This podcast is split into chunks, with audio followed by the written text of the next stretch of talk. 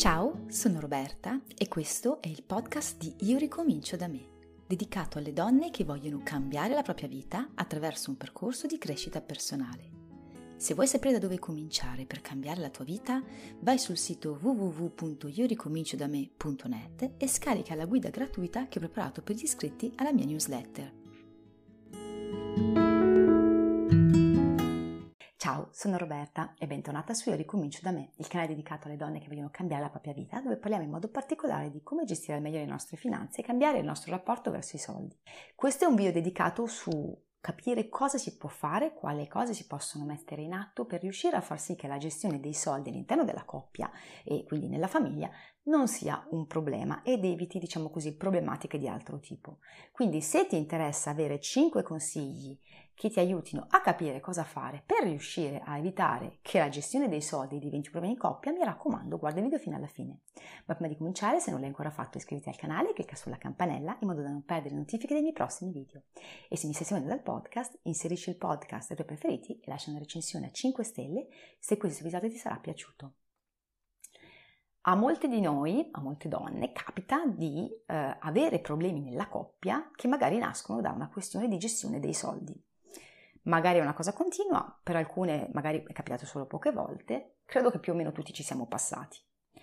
E ci sta quando non si ha un'idea chiara di cosa bisogna fare. Anzi, vorrei chiederti questo punto di vista. Ti è mai capitato? Che cosa ti è capitato? Se hai voglia di condividerlo qua sotto nei commenti sarà interessante capire che cosa è successo, quali sono state le motivazioni che ti hanno portato questi problemi e che cosa hai provato a fare in quel momento per riuscire a risolvere il problema. Cosa si può fare però per far sì che la gestione dei soldi all'interno della coppia non diventi un problema e quindi poi non si ehm, ripercuota come un problema sulla nostra relazione, perché se siamo in una relazione si spera di esserci perché si vuole stare bene con la persona con cui stiamo. Bene, ci sono 5 consigli che voglio darti che secondo me possono davvero aiutarti a far sì che la gestione dei soldi non sia più un problema. Sono 5 consigli molto importanti, ognuno di essi ha una sua ragione d'essere ed è, diciamo così, eh, complementare all'altro, mi raccomando guardali tutti perché se riuscirai a applicarli tutti quanti vedrai che sicuramente d'ora in avanti le questioni dei soldi non saranno più motivo di eh, discussione, di problematiche all'interno della coppia perché saprai come confrontarti e come gestire al meglio questa cosa. Il primo consiglio che voglio darti è quello di mantenere un'indipendenza economica. Soprattutto se poi siete due persone che lavorano, è importantissimo che ognuno abbia il suo conto corrente a cui può accedere in autonomia senza problemi e senza dover rendere conto all'altra persona e poi naturalmente ci vorrà un conto corrente invece intestato a entrambi dove metterete i soldi per far fronte alle spese della coppia, della casa, della famiglia. Perché è importante avere eh, un conto corrente proprio, anche se questo vuol dire comunque maggiore gestione e qualche costo magari in più da un punto di vista di spese bancarie? Perché questo garantisce l'autonomia della coppia, cioè ognuna delle persone può gestire in autonomia il suo stipendio o comunque le sue entrate e le sue uscite. Sa che deve contribuire con una parte dei suoi soldi alla famiglia famiglia, ma sa che ha il potere di gestire, non deve preoccuparsi di eh, che cosa viene fatto sul conto, di che cosa fa l'altro. Ognuno mantiene la sua autonomia e per quanto questo magari potrebbe sembrare non così necessario, in realtà da un punto di vista psicologico e di autostima è davvero qualcosa che dà un boost in più perché ci fa sentire eh, in potere di fare qualcosa con i nostri soldi, capaci anche semplicemente di gestirli. Il secondo consiglio che voglio darti è quello di contribuire alle spese della coppia o della famiglia in maniera proporzionale e non, del, e non uguale, cioè è vero che mh, le spese vanno ridivise tra le persone, è anche vero che se due, eh, le due entrate sono molto differenti, perché magari tu lavori ma lavori mezza giornata e lui magari è un imprenditore e quindi ha certe entrate, dividere al 50 al 50 le spese non è una buona scelta, perché in realtà non state contribuendo in maniera corretta al budget familiare, perché per te il peso economico di questa scelta è molto grande, magari fa fuori tutto il tuo stipendio quasi, mentre per lui è quasi non sentito. Quindi riproporzionare le spese sulla base di quanto guadagnate e ognuno contribuisce contribuisce su quella base farà sì che il vostro apporto alle spese comuni sia davvero corretto,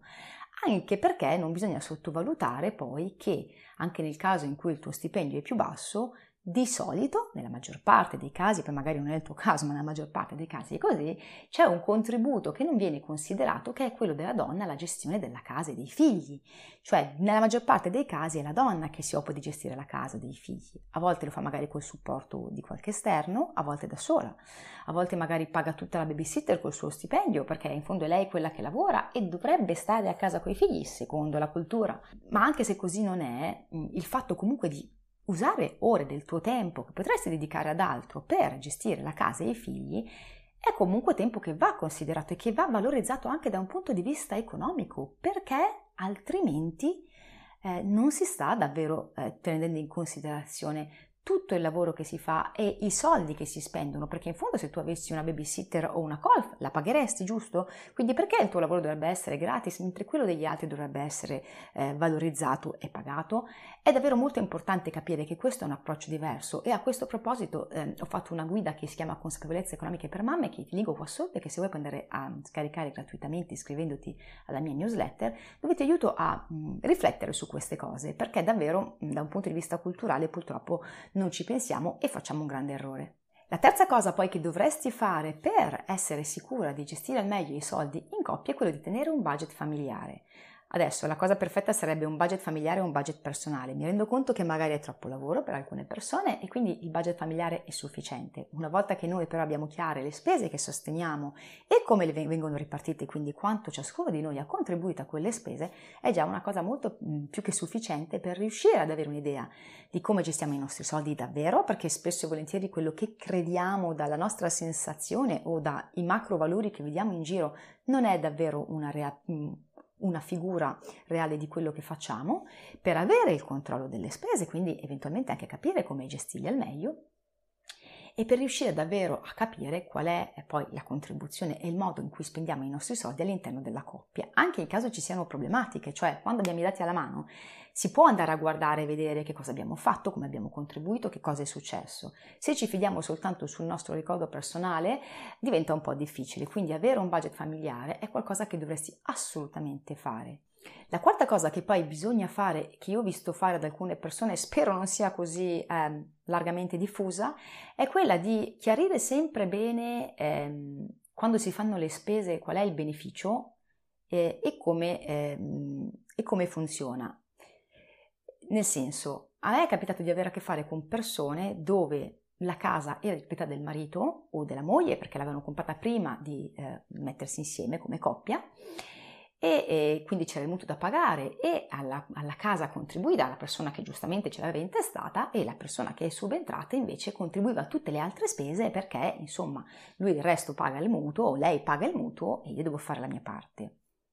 Ok, è vero, tu devi fare la tua parte perché bisogna contribuire, siamo in coppia, siamo una famiglia, dobbiamo contribuire. Ma attenzione, in questo caso specifico, quando parliamo di una casa, la casa rimane alla persona che è intestata. Quindi almeno che la casa non l'avete comprata entrambi, quindi intestate, intestata entrambi, e quindi è giusto che contribuite entrambi anche al pagamento del mutuo.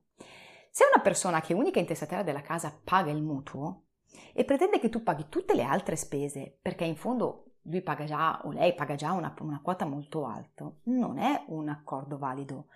Perché un domani, se le cose andassero male, quell'immobile rimarrebbe suo. Sì, è vero, quando ci sono i bambini il giudice può decidere che tu hai l'uso della casa, ma resta il fatto che l'immobile rimane suo. Quindi lui ha contribuito su qualcosa che comunque un domani avrà un valore e tu stai contribuendo su delle spese che un domani non varranno più niente, perché se paghi il nido, le utenze e quant'altro eh, è la stessa cosa. Altre cose che ho visto fare sono io pago le spese grosse, il mutuo, l'assicurazione, le vacanze, tutte quelle grandi e tu paghi tutto il resto. Ancora una volta, mm, valutate bene questa cosa, è per questo che serve il budget familiare. Capiamo anche se il modo in cui state contribuendo è congruo in base non soltanto ai valori totali, quindi a quanto spendiamo e in proporzione a quanto guadagniamo, ma anche alle spese che stiamo facendo. Sono spese che sono effettivamente di entrambi, perché se io contribuisco a una spesa che poi non è di entrambi in maniera importante, ci sto perdendo. E questo se al momento magari è una cosa che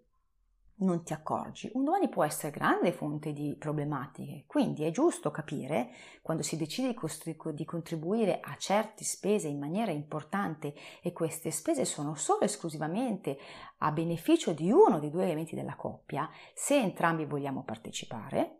che sia una scelta comune e come eventualmente partecipare, perché se uno dei due decide vuole fare una cosa che è solo per sé, non è per l'altro, dovrebbe essere pagata col suo conto personale, quindi esciamo dall'idea del semplicemente tanto siamo in coppia e quindi contribuiamo. Si può fare perché non è che un marito non può fare un regalo alla moglie o la moglie non può decidere di contribuire al mutuo della, della casa che è intestata al marito, ma deve essere una scelta comune e ragionata. Quindi non deve essere semplicemente un ma del resto ci viviamo entrambi e quindi così. Quindi avere la giusta consapevolezza sulle scelte è molto importante. L'ultimo consiglio che voglio darti, che è ultimo in ordine eh, di arrivo, ma non è ultimo in ordine di importanza, al contrario è uno forse dei più importanti, è quello di decidere sempre insieme cosa fare quando si parla di spese, soprattutto di spese importanti ma anche di spese meno importanti. Cioè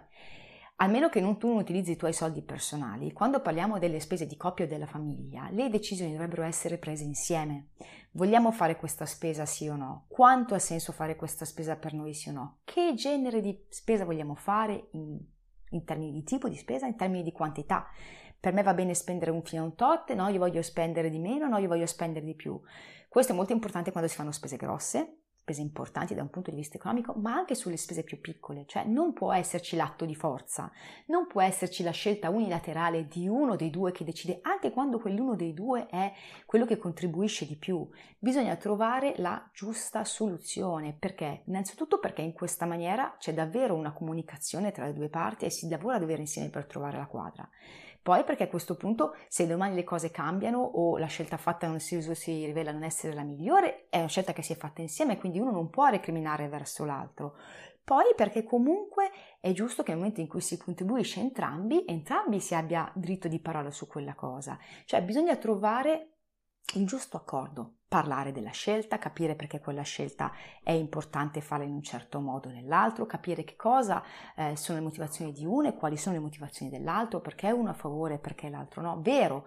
rischia di essere motivo di attrito a volte, perché bisogna discutere e magari una persona non vorrebbe discutere su certe cose. Ma ancora una volta, se si fanno scelte comuni, che sono comuni e non sono le mie scelte personali di quello che io voglio fare per me con i soldi che mi rimangono, perché abbiamo diviso le spese eh, che sono di entrambi, è giusto che vengano condivise, perché se magari in quel momento portano a un dialogo che comunque può non essere negativo nel momento in cui si impara a farlo nel modo positivo e quindi capendo quali sono le necessità degli altri, trovando il giusto um, equilibrio tra le proprie e quelle dell'altro, e i propri valori e le proprie credenze,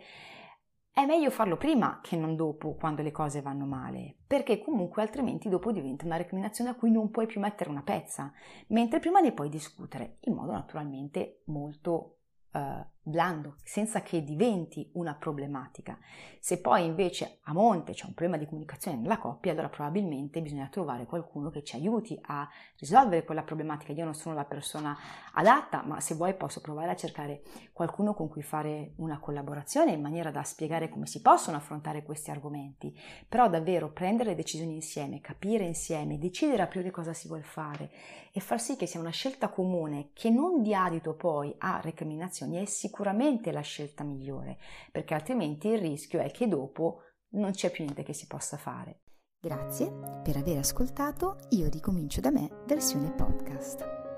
Spero che questo episodio ti sia piaciuto.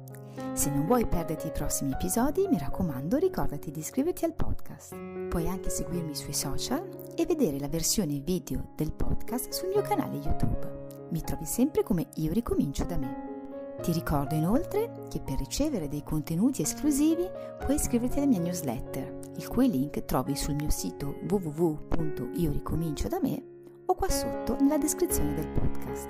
Ciao e alla prossima puntata!